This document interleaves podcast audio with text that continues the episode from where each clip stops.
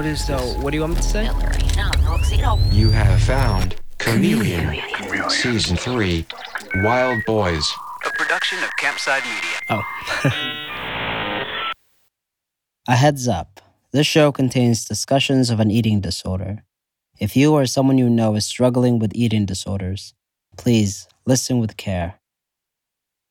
I'm Sam Mullins, and from Campside Media, this is Chameleon, Wild Boys, Part 2 The Skeptic. The more I've learned about this story, the more I've realized that my hometown was the perfect setting for two boys with something to hide. Vernon's not just a generous town, a place where a hockey mom and then a whole community would take them under their wing. It's also the perfect town to hide a secret. Vernon is the neighbor who smiles and says hello, but kind of wants to keep it to just the hello. A town where it would be easy to keep conversations on the surface level a place where it wouldn't even cross a person's mind that you weren't telling the truth, because why would anyone even do that? It's a town that, especially back then, felt a little innocent. I was talking about this with Sean Harvey. He was the young mayor of Vernon when the boys showed up. This is totally off topic, but you just reminded me. Did it feel like Vernon had AM radio stations a lot longer than anywhere else in North America? I think that's a really good analogy for the state of Vernon when I decided to run for mayor. Was that Vernon was all AM radio all Yeah, the time. yeah. The rest of the world had moved on to FM. Um, you know, That's so funny. I, I assumed that everyone had mostly AM stations until I left Vernon. music sounds so much better when you have a left channel and a right channel. It's always felt like we're playing a bit of catch up in Vernon. I talked to the archivist at the Vernon Museum, and I asked her what the biggest news story to ever come from Vernon was. She said the first thing that comes to mind is that a girl who grew up in Vernon went on to become Winston Churchill's secretary during World War II, which I think we can all agree is very cool, but it's underwhelming in the context of a century plus of township. So the boys lucked out by finding an innocent place where not much happens, but also because the story they told felt so within the realm of possibility here. Like being bush boys raised off the grid deep in the wilderness outside of Vernon, that story scanned. If you leave Vernon in certain directions, not very far away, there are literally just mountain ranges and forests and glaciers and untamed rugged wilderness for hundreds of kilometers. For American listeners, a kilometer is like if a mile made more sense. And the British Columbian wilderness has always been a haven for people pursuing an alternative lifestyle. There's always been hippie communes and cults and polygamous groups. There's this one commune on Vancouver Island where you can work for a wage paid entirely in magic mushrooms. So when people like Darrel Stinson started getting calls about Bush Boys, I mean, I said, well, you know, don't don't discount it. I said, you know what? Like, there's all kinds of people living off the grid here. We got people that were from the Vietnam War in the, in the mountains. So yeah, there's a possibility of it. Darrel was a very popular politician in Vernon, and he's something of a legend in Canadian politics for an incident that happened on the House of Commons floor. He was mid speech in the chamber when someone across the floor started heckling him, calling him a racist, which he took exception to. Do you have the fortitude or the gonads to stand up and come across here and say that to me, you son of a bitch? Come on. That's our man. Anyway, Darrel's opinion mattered because he's something of an authority on living off the grid. The dude has scars on his hands from mink bites to prove it. Because when he was a teenager, he was already making a fortune as a fur trapper. Uh, and I was doing that when I was 16, 17, 18. Wow. And um, uh, it was a good life, actually. During his trapping years, Darrel met a guy named Stad, who, rumor had it, fled to Canada after he allegedly killed a guy in England. Stad said that he hadn't been out of the bush in decades, but this one time he got really sick, so Darrel had to take Stad out of the bush and take him to the hospital. On the drive, Darrel remembers Stad flipping out, seeing cars and stoplights for the first time. All of which is to say that people living in the bush outside the bounds of society Darrel had seen it himself.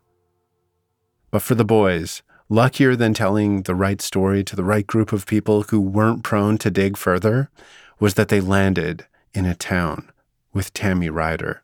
I mean, they, they were lucky. They ran into some good people here. You know, if it had been some, somewhere else, they may not be, have been so bloody lucky. Mm-hmm. And so they, they, can thank their lucky stars on that one. Mm-hmm. Tami found them a place to stay, got them clothes, got them some cash, and she just continued to show up. How are you guys today? How about today? What do you guys need? Can I get you anything? Yes, I was going by there every couple days and making sure they had food and and yeah. She'd bring food, shampoo, soap, encourage them to use said shampoo and soap. Sort of took on that mother thing, like you got to clean yourself up here, things like that. It was all pretty standard mother teenage son stuff. But for every Tami Ryder in the world, there's usually also a Henry Procé. Basically, I consider their story to be BS right from the start. Meet Corporal Henry Procé.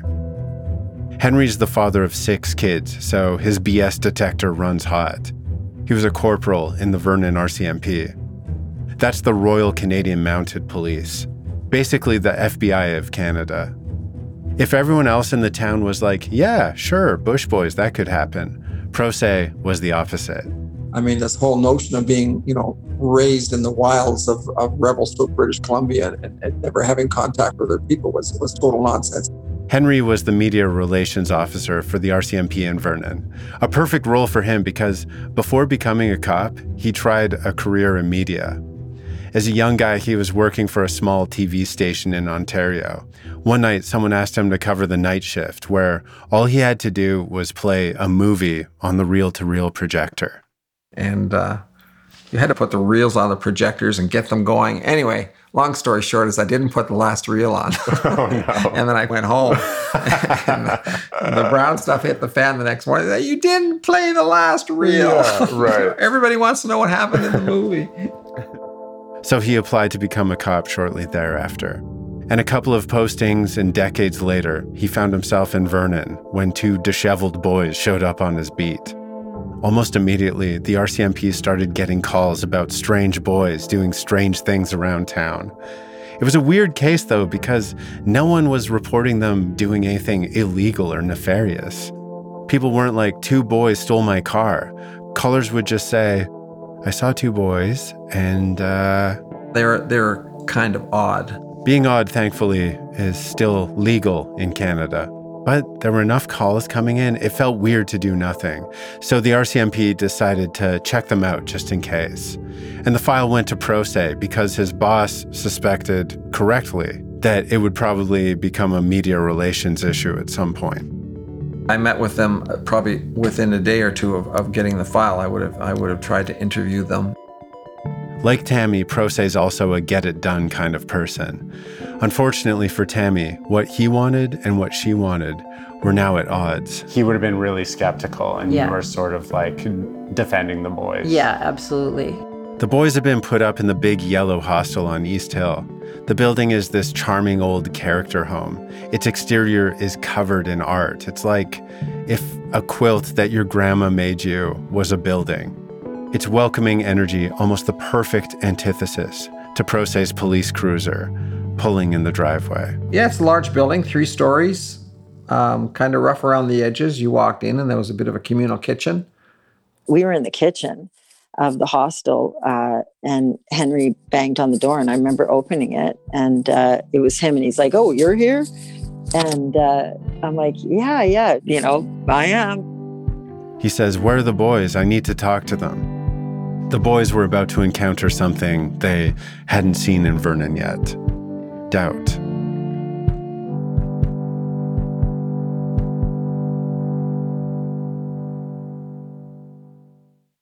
The Hargan women seemed to have it all. We were blessed. My mom was amazing. But detectives would soon discover inside the house there were the bodies of two women. A story of betrayal you would struggle to believe if it wasn't true. I am just praying to God, this is a sick joke. From 48 Hours, this is Blood is Thicker The Hargan Family Killings. Listen to Blood is Thicker The Hargan Family Killings wherever you get your podcasts. When you make decisions for your company, you look for the no brainers. If you have a lot of mailing to do, stamps.com is the ultimate no brainer. Use the stamps.com mobile app to mail everything you need to keep your business running with up to 89% off USPS and UPS. Make the same no brainer decision as over 1 million other businesses with stamps.com. Use code PROGRAM for a special offer. That's stamps.com code PROGRAM. Do you ever wonder how celebrities order food? Like, is Sarah Paulson a Diet Coke or a regular Coke girlie? Some peasant Coke? No. Or how does Sofia Vergara order a pizza? No, no, no tomatoes. I cannot eat tomatoes. tomatoes? Yes. Are you cool with mushrooms? Not really. If these are the details you need, and I know you do, I have the podcast for you. I'm Jesse Tyler Ferguson, and on my podcast, Dinners on Me, I take some notable friends of mine out to dinners in Los Angeles and New York City. Listen wherever you get your podcasts. That thing was delicious. The boys' demeanor changed immediately when they saw Procé in his uniform. Wherever they were from, you could tell that they knew well about cops. Since it's mostly a communal setup, a hostel's a challenging place to have a private conversation. So the four of them settled on the common area off the kitchen. And it was there that the boys faced off with their first real skeptic. First time being asked, Who are you? Not so much out of curiosity or concern, but suspicion and right away, Procé could sense something was off. They were nervous around me and they did not like my questions. Um, they had no ID, they didn't provide me with any ID. Tami didn't love the idea of a police officer questioning the boys either, but still, even she was struck by how brazenly uncooperative the boys were being. Procé would ask a question, Tom would shrug. So then he'd ask Will, and Tom would give him a look, and then they'd both shrug. I wasn't getting anywhere as to as to trying to determine where they were really from or who they actually were. After asking dozens of questions, all Henry walked out of there with was their names, Tom and Will Green, and their hometown, the wilderness nearish Revelstoke. So he drove back to the station where he ran the boys' names. Yeah, I ran it every which way I could through our systems and, and nothing came up. No Tom or Will Green that matched their age in the system. So he turned to the one other piece of information they gave him that they're from Revelstoke. Henry picked up the phone and called his colleagues two hours down the road. Got in touch with Revelstoke Detachment, spoke to them a number of times, and they said, "No, it, this is this is BS. These these boys did not grow up in the wild in the bush here in Revelstoke, or we would know about it." So they're like Bigfoot. Either the boys and their folks had been extremely good at staying hidden, avoiding contact with humans altogether for decades, or they're made up. I mean, they would they would have been birth records. They would have been hospital records. They right. would have been tax records. They would have been you know schoolwork. They would have been something. I mean, yeah, you know, a hospital visit. yeah, a hospital visit. Any anything, and there was absolutely nothing. So Procé goes back to the hostel a few days later and starts pushing a little harder. Hi, Tom and Will Green. Why don't you show up in any of our systems, Tom and Will Green? Why does no one in Revelstoke know who you are? And from the boys' perspective, these are easy questions to answer. Obviously, we don't show up in the computer. That's what happens when you have zero contact with civilization, Procé. This is proof that we're telling the truth. I mean, I was getting a little frustrated because they were not forthcoming, right. and they were they were somewhat anti-police, anti-authority. So I wasn't getting, I wasn't getting uh, very far with them. Yeah. yeah, I was I was not their best friend. So Procé wandered around the hostel to try and find someone who maybe the boys opened up to. You know, ask see if I get any information from them as to who these who these folks actually were. Mm-hmm. And here again, another in a series of strokes of luck for the boys, because it turns out snitches don't stay in hostels. They didn't like the idea of uniformed police coming in there. Not just the boys, but yeah, I guess it just sort of made you know the people nervous. Yeah, that, that were in there for for whatever reason. You're you're killing but, uh, the hostile vibes. Yeah, you're killing the hostile vibes. The core group at the hostel had been living together for a while, and they were a real motley crew. There were tenants from Australia, the UK, Argentina, Italy, and Paraguay. Before agreeing to admit the boys, The owner ran the situation past the tenants to make sure that everyone was cool with the idea of two feral boys from whereabouts unknown joining the house. After discussing, they agreed unanimously to open their home to the boys. And now it appeared they were acting unanimously to protect them. Um, they they weren't very cooperative either. It seemed like everyone surrounding the boys were closing ranks around them. As Henry became a frequent and unwelcome guest at the hostel, he'd often run into Tami. And when he'd get her alone for a minute, he'd start in. Why are you doing this? Like, why are you putting in all this energy? Like, why don't you just let us take, like, help them?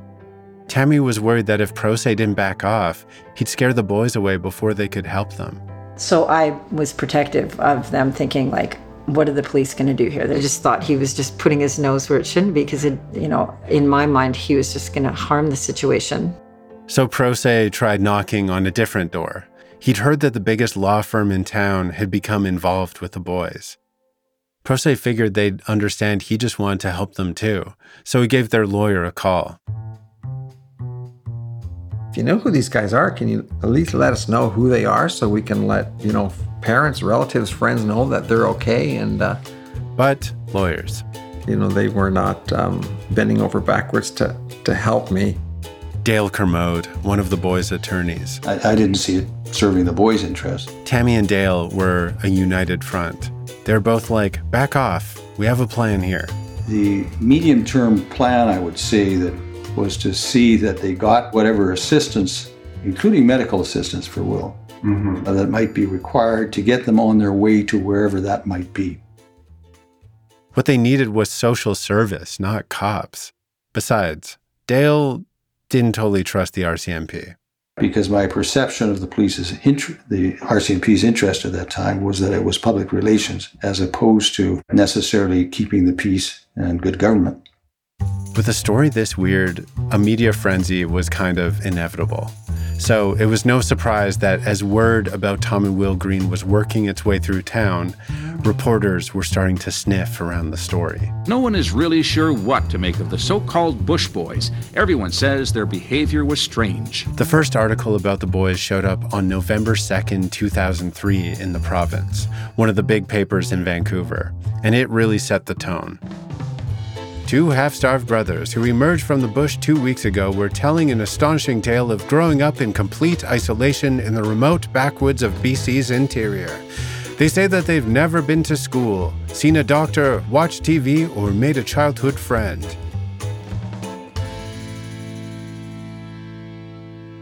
Reading the article now, the boys' stories seem destined to capture the public's imagination. It's part of a larger tradition, it's like one of those viral stories you see every few years where someone snaps a photo of an uncontacted tribe from the Amazon. As a culture, we seem to have this fantasy about taking a person from another time or place, uncorrupted by technology or capitalism, and then bringing them up to speed in the modern world. Encino Man, Bill and Ted, Ella Enchanted, Elf, Harry and the Hendersons, all stories that ask questions like what would a caveman think of an ego? What would Napoleon think of a mall? At one point, the province even likened the brothers' stories to Swiss Family Robinson. They were flung ashore on a strange lost island that teemed with a thousand perilous dangers. Yet together, with a quiet kind of daring and a proud kind of courage, the Swiss Family Robinson transformed this island jungle into an exciting tropical paradise.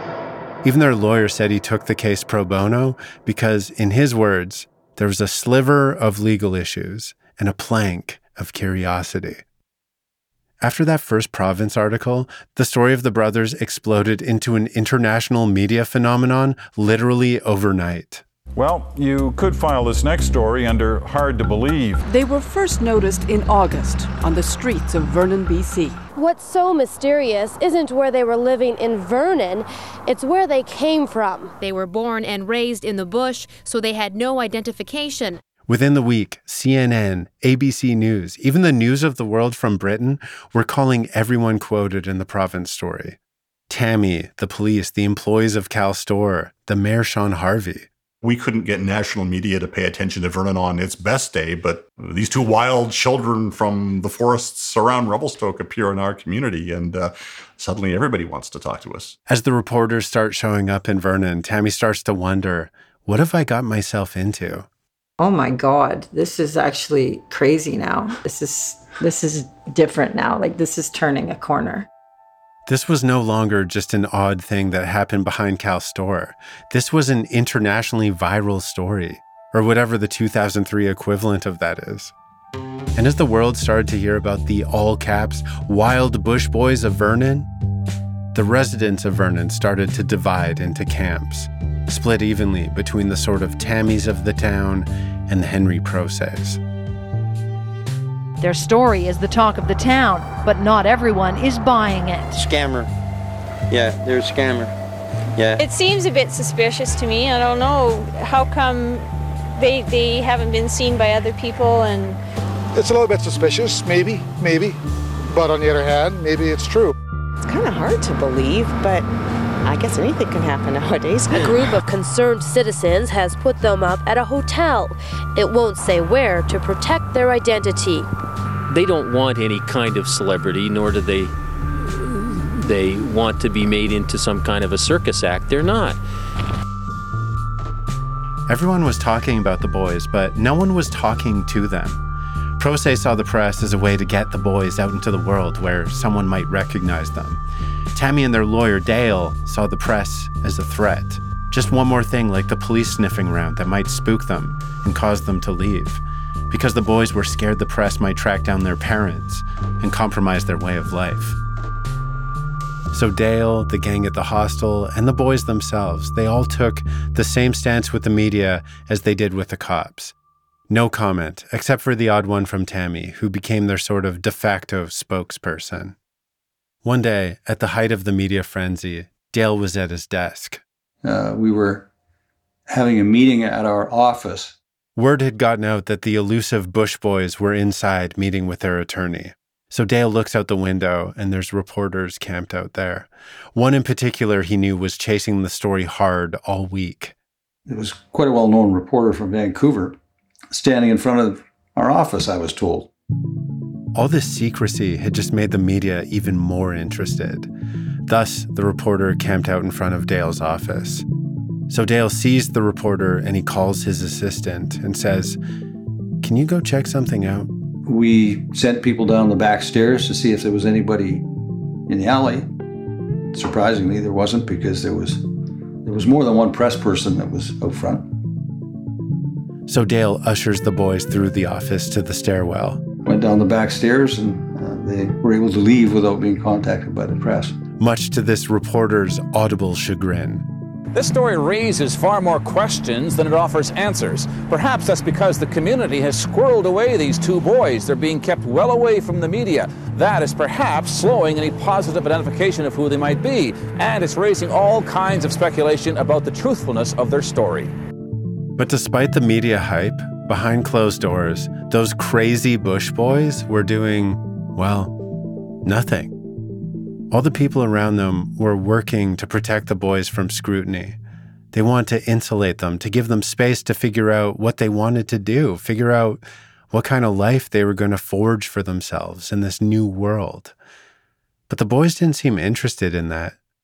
They didn't do anything. They sat in a room and did nothing. So Tami was like, You guys could go to school. She even got them assessed to see what grade they were in. Tom, the older one, scored quite well, but Will, the younger one, was a little behind. But beyond the assessment, they didn't want to follow through.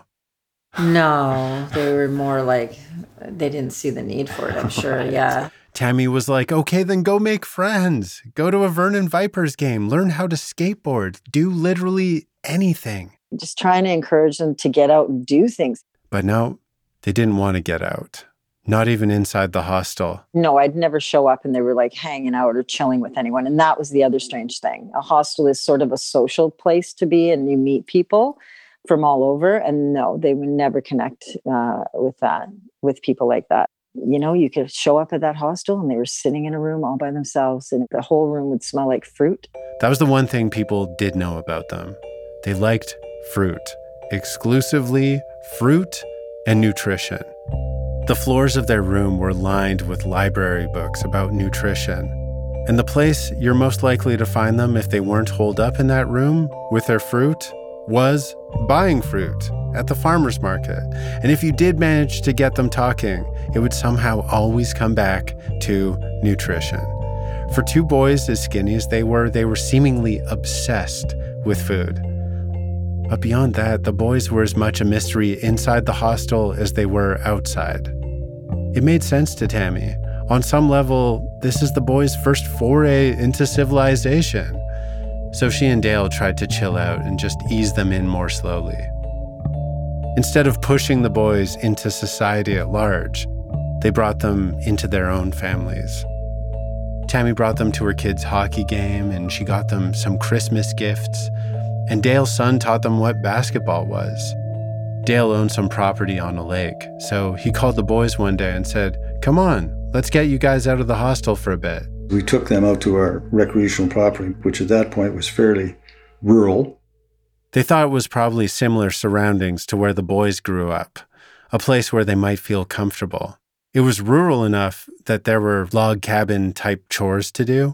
Will, of course, was too weak to do much, so Dale recruited Tom to help him with some things around the property. I asked Tom for some help uh, lifting some wood that I was going to chop, and he struggled with it and didn't really know what to do with it. Huh.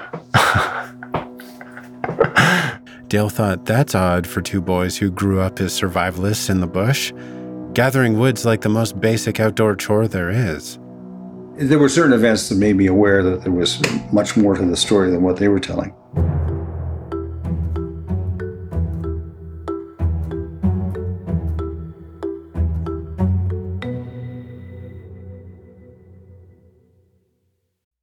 In the 1970s, John Todd burst onto the evangelical scene with a shocking tale. He claimed to be a former witch involved in a then unheard of secret organization called the Illuminati and urged Christians to prepare for a violent world takeover. First of all, the number one weapon in everybody's home should be a 12 gauge pump shotgun. Hear the amazing story of one of the originators of the modern day conspiracy theory. From Magnificent Noise and Sony Music Entertainment, this is Cover Up The Conspiracy Tapes. More and more, as Dale and Tami spent time with the boys, they were noticing things that felt off. And not off in a, well, they're Bush boys kind of way, but off in a, this doesn't seem like something a Bush boy would do or say kind of way.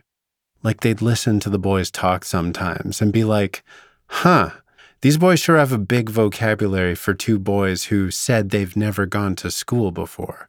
They were clearly well read and they were clearly well educated. The boys had these tiny signifiers of domestication that made people go, wait, these aren't outside cats. These are inside cats. And what was the name of the sunglasses that were kind of cool? Ray-Ban or yeah, yeah. surfers wore them, right? Well, right. Um, Tom wore Ray Ban sunglasses on his forehead, uh, right, in a casual way that was fashionable, right, not consistent with somebody who lived in the cave, right. And every time Tami saw Procé, he'd point out another inconsistency in their story. He'd say, Hey, I was at the hostel the other day, and where do I find them? At the computer. You know, Tom was totally comfortable on a laptop. Like he's flying away at this thing. I mean, he told me he couldn't read or write growing up in the bush, but he you put a laptop or a, or a PC in front of him, he was at home. He'd be like, "Explain that, Tami." Tami would probe in a more gentle way, like, "Tell me about your childhood again," and she'd listen more closely to the details. You know, they'd start to slowly the story would change slightly, right? It went from we haven't seen anything and we weren't privy to anything that's going on in modern day culture to Yeah. oh yeah we did have a this or we'd rent videos or we Right. did come out you know in, in the town and Yeah. As the cracks in their stories started to show, Procé was getting annoyed with the media coverage he was reading. Every time he opened the paper, there'd be another piece about how capital B Bush they were. So he called a press conference to basically say, Everyone calm down. The children of the bush are using the internet at the hostel, okay? It should be stressed, though, that they were not completely isolated. There was access to books, magazines, televisions, Uh, they told me that they went into town, they bought movies, they had a VCR, and uh, you know they're well acquainted with modern society. Nothing pours cold water on a story about wild, uncorrupted bush children quite like the revelation that they had a VCR. As the crazy Bush Boys version of the story kind of turned into them being mysterious, but not so from the Bush kids, the media started to lose interest. There were no more reporters sitting outside of Dale's office, no more sneaking down the back stairs. Even the police had mostly stopped pestering them. Well, we're totally stymied. You know, if, if someone refuses to cooperate, refuses to give you their Yeah. name, address, phone number, whatever, that's sort of the end of the road. The case started making its way down Procé's list of priorities. A few months passed. Every so often, his boss would pop his head in and be like, Hey, Procé, did you find out who they are yet? You know, as, as the months would go by. No, I don't have a clue. That's so good. And even Tami started losing her patience with the boys a little bit. She started pushing Tom harder. Now her visits to the hostel included arguments in the common room. And I would just say, you have to, like, you, you have to, like, we can't just keep giving you everything. Like, I'm trying to help you. Give me something to work with here. I remember getting, like, being so mad at him because I was doing so much to help, but he wasn't doing anything to help the situation or help himself or his brother. She'd been spending all this time away from her family trying to help the boys, who, it was clear to her now, were not telling her the whole truth, and who were giving her no avenues to discover the actual truth.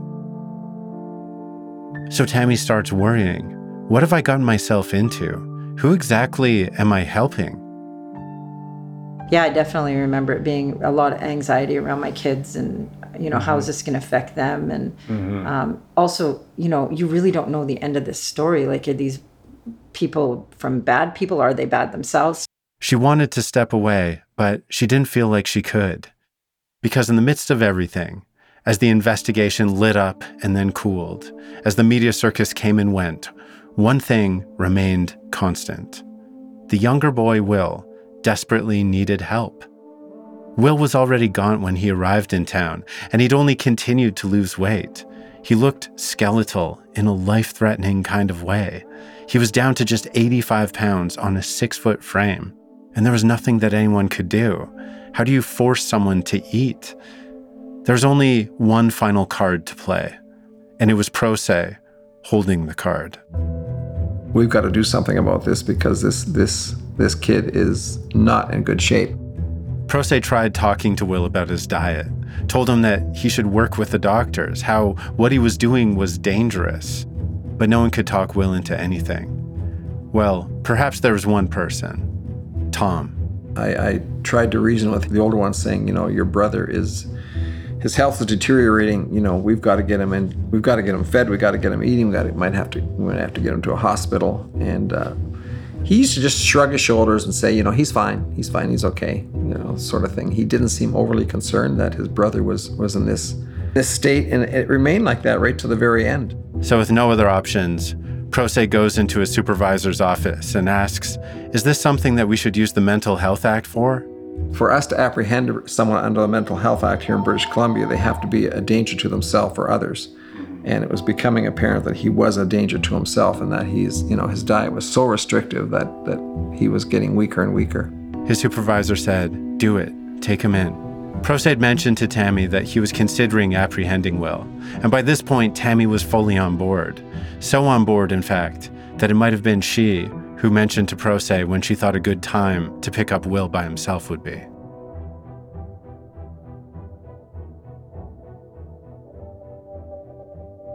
One afternoon in March, Will came down the steps of the hostel into the biting cold. Being so thin, he had to put on nearly every stitch of clothing he owned to keep warm. It's about 15 minutes door to door from the hostel on East Hill to the health food store downtown. For the past six months, a lot of the calls to the police reporting an extremely skinny youth were while Will was making this trek down Main Street. And while he'd grown so thin that he was weak and totally withdrawn by this point, once he got to Nature's Fare, that's the one time that he really came alive. When he was walking the aisles reading the labels of the supplements, he was suddenly like any other 16 year old in a record shop or a comic book store, or for me, the hockey shop. This was his favorite place. So Will buys his usual amount of fruit, likely paying with a credit card that a Good Samaritan had given him. And as he leaves his happy place and steps back out into the cold, there's Procé waiting for him. He approaches Will. You're, you're being apprehended, you're being taken out of the community because you are a danger to yourself. Will, perhaps sensing he had no choice, put up no fight. He was cooperative, he was very weak. Procé opens the door to his police car. And, and put him on my back of my police car and drove him um, right to emergency. Where Will is checked into the hospital. And by the time Will is finally released from the hospital, a couple months later, he will have a different name and he will be in a different country.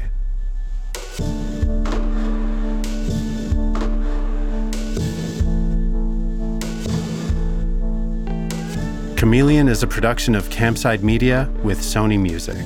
Wild Boys was reported and written by me, Sam Mullins. It's produced by Abukar Adan, and our editor is Karen Duffin. Our senior producer is Ashley Ann Krigbaum. Sound design and mixing by Hannes Brown and Garrett Tiedemann. Original music by Hannes Brown, Epidemic Sound, and Blue Dot Sessions. Our fact checker is Alex Yablon. Additional production support on this episode by Lydia Smith. Special thanks to our operations team, Doug Slaywin, Aaliyah Papes, and Allison Haney. The executive producers at Campside Media are Matt Shaer, Vanessa Grigoriadis, Josh Dean, and Adam Hoff. If you or someone you know is struggling with your relationship with food, please know you're not alone. There are free, confidential helplines with people just waiting to help. In the US, you can call or text the National Eating Disorder Association at 1 800 931 2237. That's 1 800 931 2237. In Canada, the National Eating Disorder Information Center hotline is 1 866 633 4220. That's 1 866 633 4220. Thanks for listening. We'll see you next week.